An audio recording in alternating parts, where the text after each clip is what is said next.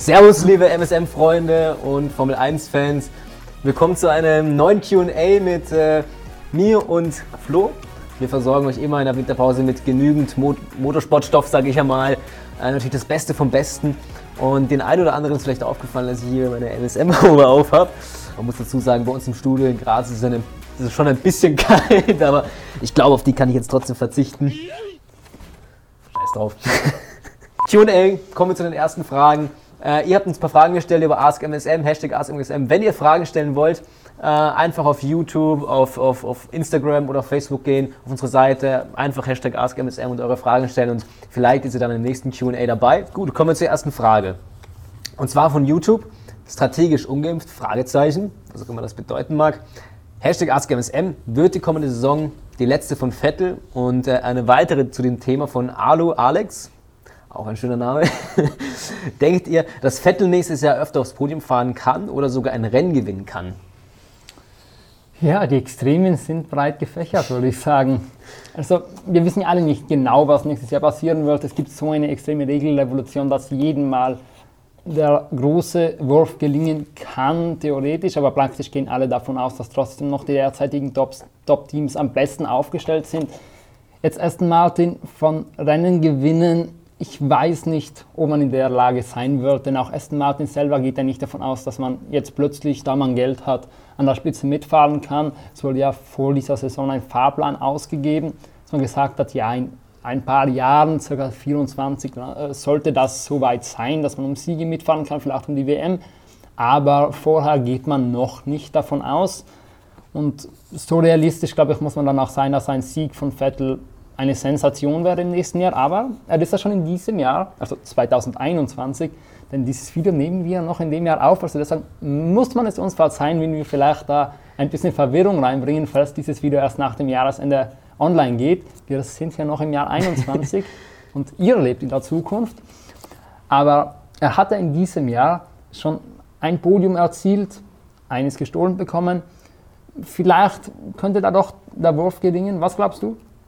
Ja, äh, natürlich diese Polien-Geschichte eine ganz, ganz, ganz, ganz, ganz schwere Angelegenheit dieses Jahr. Wir wissen ja, äh, der Vettel mit viel äh, oder als großer Hoffnungsträger auch mit Aston Martin oder sagen wir als Vettel-Hoffnung einerseits für ihn, dass es was wird wieder, dass er wieder aus dem ähm, schlimmen oder schlechten Ferrari ja damit äh, vollem Elan wieder rauskommt und auch Aston Martin, dass sie mit ihm den nächsten Schritt schaffen.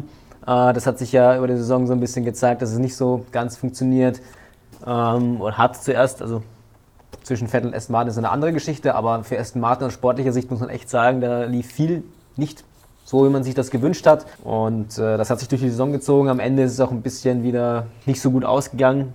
Im letzten Abu Dhabi auch. Also, und auch in Saudi-Arabien, wenn man da zurückschaut. Aber ähm, an sich hat er ja diese Podien geholt und die darf man auch nicht wegnehmen. Ja? Also Baku, sensationell, wenn man so will, hat er sich in diese Situation gebracht durch diesen Overcut.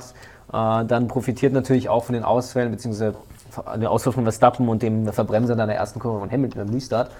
Äh, aber sich trotzdem das Podium verdient erarbeitet und in Ungarn eigentlich auch, ja, dass es dann so bitter läuft mit diesem äh, Sprit, äh, diesen 1 Liter Sprit, der nicht vorge vorgebracht werden konnte, der FIA, das, das, das ist natürlich ja, blöd aber gelaufen, aber Ungarn, muss man sagen, verdient. Das war schon eine andere Geschichte. Da war halt die riesen Startkollision, da waren schon einige Top-Autos weg, Verstappen stark beschädigt, es wurde das ganze Feld durcheinandergewirbelt, da war schon muss man fairerweise sagen, viel Glück dabei, dass er überhaupt auf die zweite Position mhm. kam. Also, aber du, aber du musst ja trotzdem relativ glücklich. Du musst auch. ja trotzdem Glück hat immer dazu. Ja? ich bin so jemand, der sagt, äh, Glück äh, gehört im Motorsport dazu. Wenn du viel Glück hast, dann hat das einen Grund. Und, äh, aber Ungarn kann er nicht beeinflussen. Es sei denn, er hat dem Valtteri ein paar zu viel ausgegeben am Abend zuvor, aber davon wüsste ich jetzt nicht. Wir wollen auch keine Spekulationen befeuern. aber am Ende des Tages hat er seine äh, sage ich mal, Glanzmomente gehabt dieses Jahr, auch wenn es groß und ganzen nicht so gut gelaufen ist. Und nächstes Jahr kann er öfter aufs Podium fahren. Das ist natürlich eine schwierige Frage, weil wir nicht wissen, äh, wie, wie Aston Martin 2020, äh, 2022 in die Saison starten wird. Ja, es ist ein neues Reglement. Wir wissen, großer Regelumbruch, ähm, neue Autos, äh, neues Konzept und äh, das wird auf jeden Fall gespannt. Ich meine, Sie haben jetzt ein großes Infrastrukturprojekt, das ansteht oder generell ja. einen Plan, sage ich mal, Aston Martin an sich ähm, in den nächsten Jahren wieder ganz oben oder nicht wieder, sondern ganz oben mit zu spielen. Genau, da wird ja richtig viel Geld reingesteckt mhm. und man baut in Silverstone ein komplett neues Werk, um überhaupt genügend Platz zu haben. Denn man muss ja sagen, das alte Werk, das war Jahrzehnte alt, das war natürlich noch in Force India Zeiten und noch in Jordan Zeiten wurde das genutzt und war natürlich auf geringere Kapazitäten ausgelegt, weil das immer so ein klassisches Mittelfeldteam war, das relativ viel aus seinen geringen Möglichkeiten gemacht hat.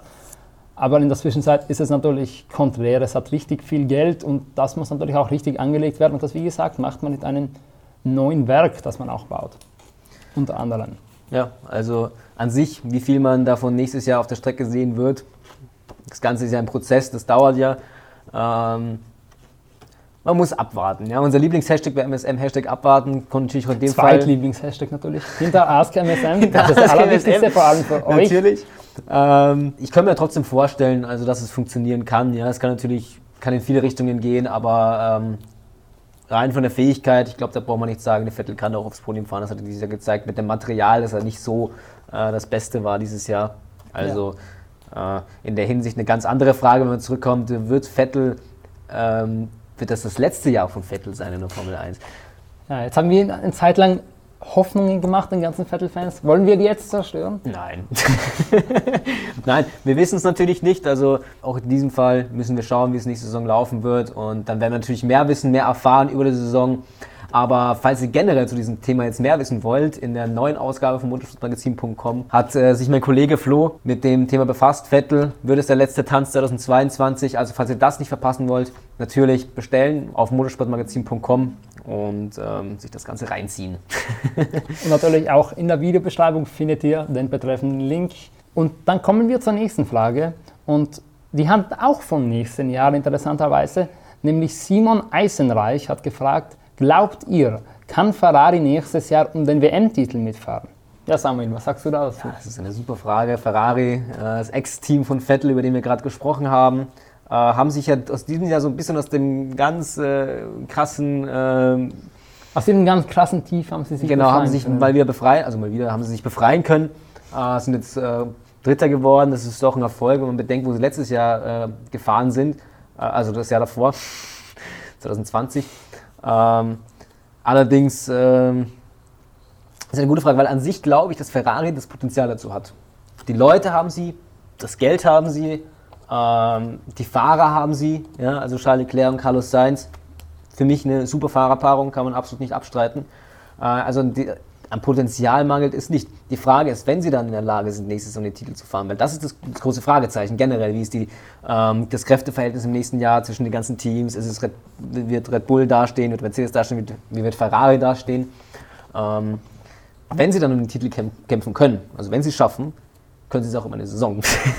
das ist die Frage, die man sich bei Ferrari immer stellen muss, genau. weil wir haben Denn gesehen. In den letzten Jahren war es ja vor allem so 17, 18, wo sie stark gestartet sind, über die Saison war dann plötzlich Mercedes, das besser entwickelt hat und am Ende den Titel geholt mhm. hat. Und ich denke auch genau, das ist das Interessante an Ferrari. Man hat zwar alles aufgestellt in den letzten vergangenen Jahren, aber Ferrari war ja auch schon in der Historie bekannt dafür, dass man sehr viel mehr Geld rein investiert wie die anderen Teams. Jetzt, ob das mit Budget Cap langfristig so funktioniert oder ob das da vielleicht nicht doch noch Strukturen dahinter liegen aus den älteren Zeiten, wo noch Geld im Übermaß vorhanden war. Das könnte die große Frage sein. Das könnte auch der Knackpunkt sein mhm. bei dem Team. Ja, Ferrari, wie gesagt, an sich glauben, wir wissen es natürlich nicht, wie es nächstes Jahr, auf, wie es nächstes Jahr aufgestellt sind.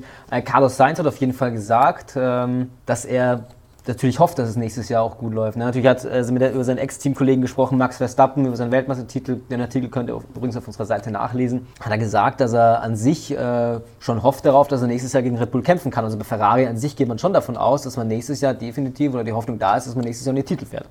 Ja, ja und vielleicht das zu Ferrari war es, aber zum nächsten Jahr noch nicht ganz, denn es gab noch weitere Fragen zur nächsten Saison mhm. und all den zahlreichen haben wir uns für die entschieden, die wir jetzt noch als letztes abhandeln, nämlich wer wird nächstes Jahr das schlechteste Auto haben, also das komplette Gegenteil von dem, was wir jetzt geredet haben. Das hat Janis20 auf Instagram gefragt. Williams hat unter Capito einen starken Aufwärtstrend hingelegt. Bei Haas hofft man, dass man um Punkte mitfahren kann. Und Alfa Romeo hat Bottas geholt, der nicht dorthin gegangen wäre, wenn er nur hinten fährt. Das ist jetzt natürlich die große Frage. Wer von denen ist schlechter? ähm, wir wissen, wir haben es ja schon die ganze Zeit gesagt, nächstes Jahr Prognosen abgeben ist, ich will nicht sagen fast unmöglich.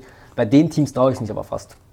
Ja, äh, weil Und wie wäre dann die Prognose? wir haben jetzt mit, bei Haas haben wir, muss man sagen, zwei Rookies. Okay, also nächstes Jahr sind sie keine Rookies mehr. Ja. Ähm, es sind trotzdem zwei Fahrer, die in der Formel 1 noch nicht die Erfahrung haben. Du musst, ein Team, in- musst doch ein Team entwickeln können. Du musst als Fahrer mithelfen bei der Entwicklung und spielst eigentlich eine maßgebliche Rolle dabei. Und äh, die bringen halt natürlich die Erfahrung mit. Und ähm, Haas hat aber früh angefangen in der Saison mit der Entwicklung fürs nächste Jahr. Das So, Ziel Sie ist haben klar. ja nie entwickelt für dieses Jahr. Ja, eigentlich, genau, Sie haben nie eigentlich nicht. entwickelt für 2021, bevor wir hier wieder die Konfusion reinkriegen, aber haben immer noch auf 2022 gesetzt und das 21 Auto praktisch abgeschenkt. Dementsprechend wurden sie auch letzter. Deshalb glaubst du, sie können da doch einen Ja, das Ding ist Vorteil halt haben? bei, bei Haas, das ist, das ist eine Frage, wo ich sage, oder eine Sache, wo ich sage, ich bin mir nicht so sicher, weil früh entwickeln, das haben wir schon anders gesehen, BMW beispielsweise, wo Juan Pablo Montoya, glaube ich, äh, um den Titel hätte fahren können, dann haben sie relativ schnell, äh, ich glaube 2008 war das, sind sie umgeschwenkt äh, Das ist aber eine andere Geschichte, muss man sagen. so eine andere Und Geschichte natürlich. Und das, hat- es geht einfach darum, dass es nicht unbedingt bedeutet, wenn du früh anfängst mit der Entwicklung, dass es sich unbedingt auszahlt. Ja? Äh, abgesehen davon, dass die Fahrerpaarung nicht die erfahrenste ist. Also ich bin mir ziemlich sicher, also das Ziel ist klar bei, bei Haas, sie wollen mit, um Punkte kämpfen nächstes Jahr, soll es wesentlich konkurrenzfähiger sein, das glaube ich auch. Sie werden nicht so eklatant, sage ich mal, weit hinten fahren oder hinterherfahren, wenn man so will. Ich glaube trotzdem, dass es von den drei Teams, die wir jetzt da aufgezählt haben, dass es immer noch das Schlechteste sein wird. Also ich gehe immer noch davon aus, Haas wird nächstes Jahr das Schlusslicht sein in der Formel 1. Ja, das werden wir dann ja sehen, aber jetzt gehen wir mal auf die anderen Teams ein, denn äh, Janis hat ja auch Alfa Romeo angesprochen und Williams. Ich glaube, das sind zwei sehr interessante Kon- Konstellationen. Williams wurde 2020 von Dorilton übernommen und sollte jetzt finanziell gut aufgestellt sein, zumindest solide für die Zukunft. Alfa Romeo auf der anderen Seite noch nicht so, denn da ist ja der Deal mit Andretti gescheitert. Können wir da erwarten, dass Williams stärker sein wird? Ich, ich muss sagen, ich persönlich tue mich da jetzt schwer, denn Dorilton hat jetzt zwar das Geld reingesteckt, aber ob das bereits nächstes Jahr Früchte zeigen wird, ist sehr fraglich. Und Alfa Romeo hingegen ist halbwegs eingespielt, das Team.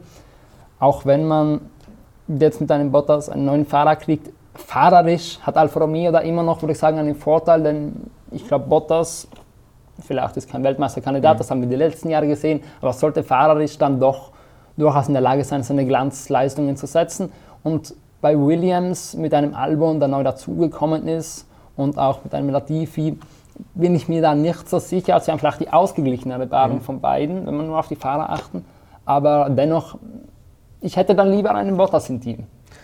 Ja, ich sehe es aber tatsächlich ein bisschen anders als du. Also ich glaube nicht, dass äh, Alfa Romeo da die Nase vorn hat, weil ich sehe einfach bei Williams, das hat man dieses Jahr gesehen, die waren einfach dieser Team Spirit. Der war die Jahre davor fast nicht da, ja. Der war, das Team war irgendwo ganz hinten, ja. Also das war wirklich, das war die schlechtesten Jahre in der Teamgeschichte, in der Teamhistorie und ähm, Aber Alpha war stärker. Alpha war stärker. Trotzdem, aber ich sehe diesen Team Spirit bei, bei Williams einfach. Diese, diese, und das spielt so eine wichtige Rolle. Das hast du doch bei McLaren gesehen. Ja? Seit, bei- mit Seidel und mit Brown, da geht was, da funktioniert wieder etwas und dann ist der, die Motivation da, da ist der, der Geist da, da, da, da geht was voran. Ja? Und das sehe ich bei Williams genauso. Klar, die finanziellen Mittel sind andere als bei McLaren. Das muss man auch dazu sagen. Die Infrastruktur ist auch eine andere als bei McLaren. Aber ich rede jetzt nicht darüber, dass, dass, dass äh, Williams nächstes Jahr wieder vorne sein wird oder so, sondern dass sie vor Alfa Romeo und vor Williams, äh, vor, vor, vor Haas. Sein werden. Weil äh, Alfa Romeo für mich so ein bisschen ein Projekt ist, das für mich fast nichtssagend ist. Okay, sie haben jetzt Guang Nu Zhou, äh, den, den, den Den wir alle falsch den Nuckel, aussprechen, by the way. Also die, die Kommentare will ich nicht lesen. Äh, Vielleicht habe ich es, äh, was okay, aber. ähm, und Valtteri Bottas ist schon, Valtteri Bottas ist eine starke Kraft, hin oder her, aber in der Frage ist jetzt, wie gut ist er im Vergleich zu Hamilton? Ja, Hamilton ist ein siebenmal- siebenmaliger Weltmeister, gegen ihn konnte er jetzt, Ich konnte er glaube, jetzt nicht das Wasser reichen, Zweifler haben, aber dass er zumindest gut performen kann, auch wenn er jetzt kein Weltmeisterkandidat ist. er ist ein starker Fahrer. Aber von der Fahrerpaarung her würde ich dann trotzdem lieber einen Bottas haben, als zwei unsichere Kandidaten mit Latifi und Albon. Ich glaube, dass natürlich Elvin, der hat natürlich viel mitgemacht da mit Red Bull. Ich glaube auch, dass Bottas ein Selbstvertrauen hat, das gesund ist. Trotz dieser, ich will nicht sagen erfolglosen bei Mercedes, hat immer ein paar Konstrukteurstitel dazu beigesteuert, dass es funktioniert hat mit den Konstrukteurstiteln. Aber ich würde natürlich, das stimmt schon, ich würde schon lieber in meinem Team haben, als jetzt einen Latif und einen Elvin. wen da man jetzt rausnimmt, das ist jetzt eine andere Frage. Aber ähm, im Großen und Ganzen glaube ich, dass bei der Aufbruch äh, wo Williams so stark ist und dass sich auch das auch auf nächstes Jahr überträgt. Also ich bin, ich glaube, und es war ja auch dieses Jahr so, dieses Jahr waren sie trotzdem besser als Alfa Romeo. Sie haben trotzdem mehr Punkte. Sie haben Ja, besser, Punkte Alfa Romeo war eindeutig. das Auto war vielleicht stärker, aber trotzdem haben sie mehr Punkte geholt. Da kann sich auch fragen, warum haben sie die Punkte geholt? Weil sie auch da waren. Sie waren da, wenn es was zum Abräumen gab. Sie haben den Job gut gemacht. Und das gehört Ja. einfach auch dazu. Und deswegen, ich bleibe dabei, nächstes Jahr Williams vor Alfa Romeo und Alfa Romeo vor Haas. So, das ist meine Okay. Rangordnung. Dein Ranking? Ah, Ich traue mich da echt nichts zu sagen. Ich würde auch davon ausgehen, Haas ganz hinten. Und davor, wir wissen es nicht. Warten wir mal lieber ab auf nächstes Jahr oder wartet ihr mal lieber ab auf das nächste QA? Denn das hier ist leider schon zu Ende. Wir müssen uns von auch verabschieden. Aber wenn ihr über die Winterpause nicht genug von Motorsport und von motorsportmagazin.com bekommen könnt, ihr findet uns natürlich auch auf unserer Webseite und hier immer regelmäßig YouTube-Videos. Aber dazu ist natürlich ganz wichtig, abonnieren und die Glocke drücken, falls ihr es nicht eh schon seit Ewigkeiten gemacht habt. Natürlich sind wir auch auf Instagram und auf Facebook am Start, neuerdings sogar auf TikTok. Und wir freuen uns, euch in unserem nächsten Video wiederzusehen. Bye. Servus, ciao.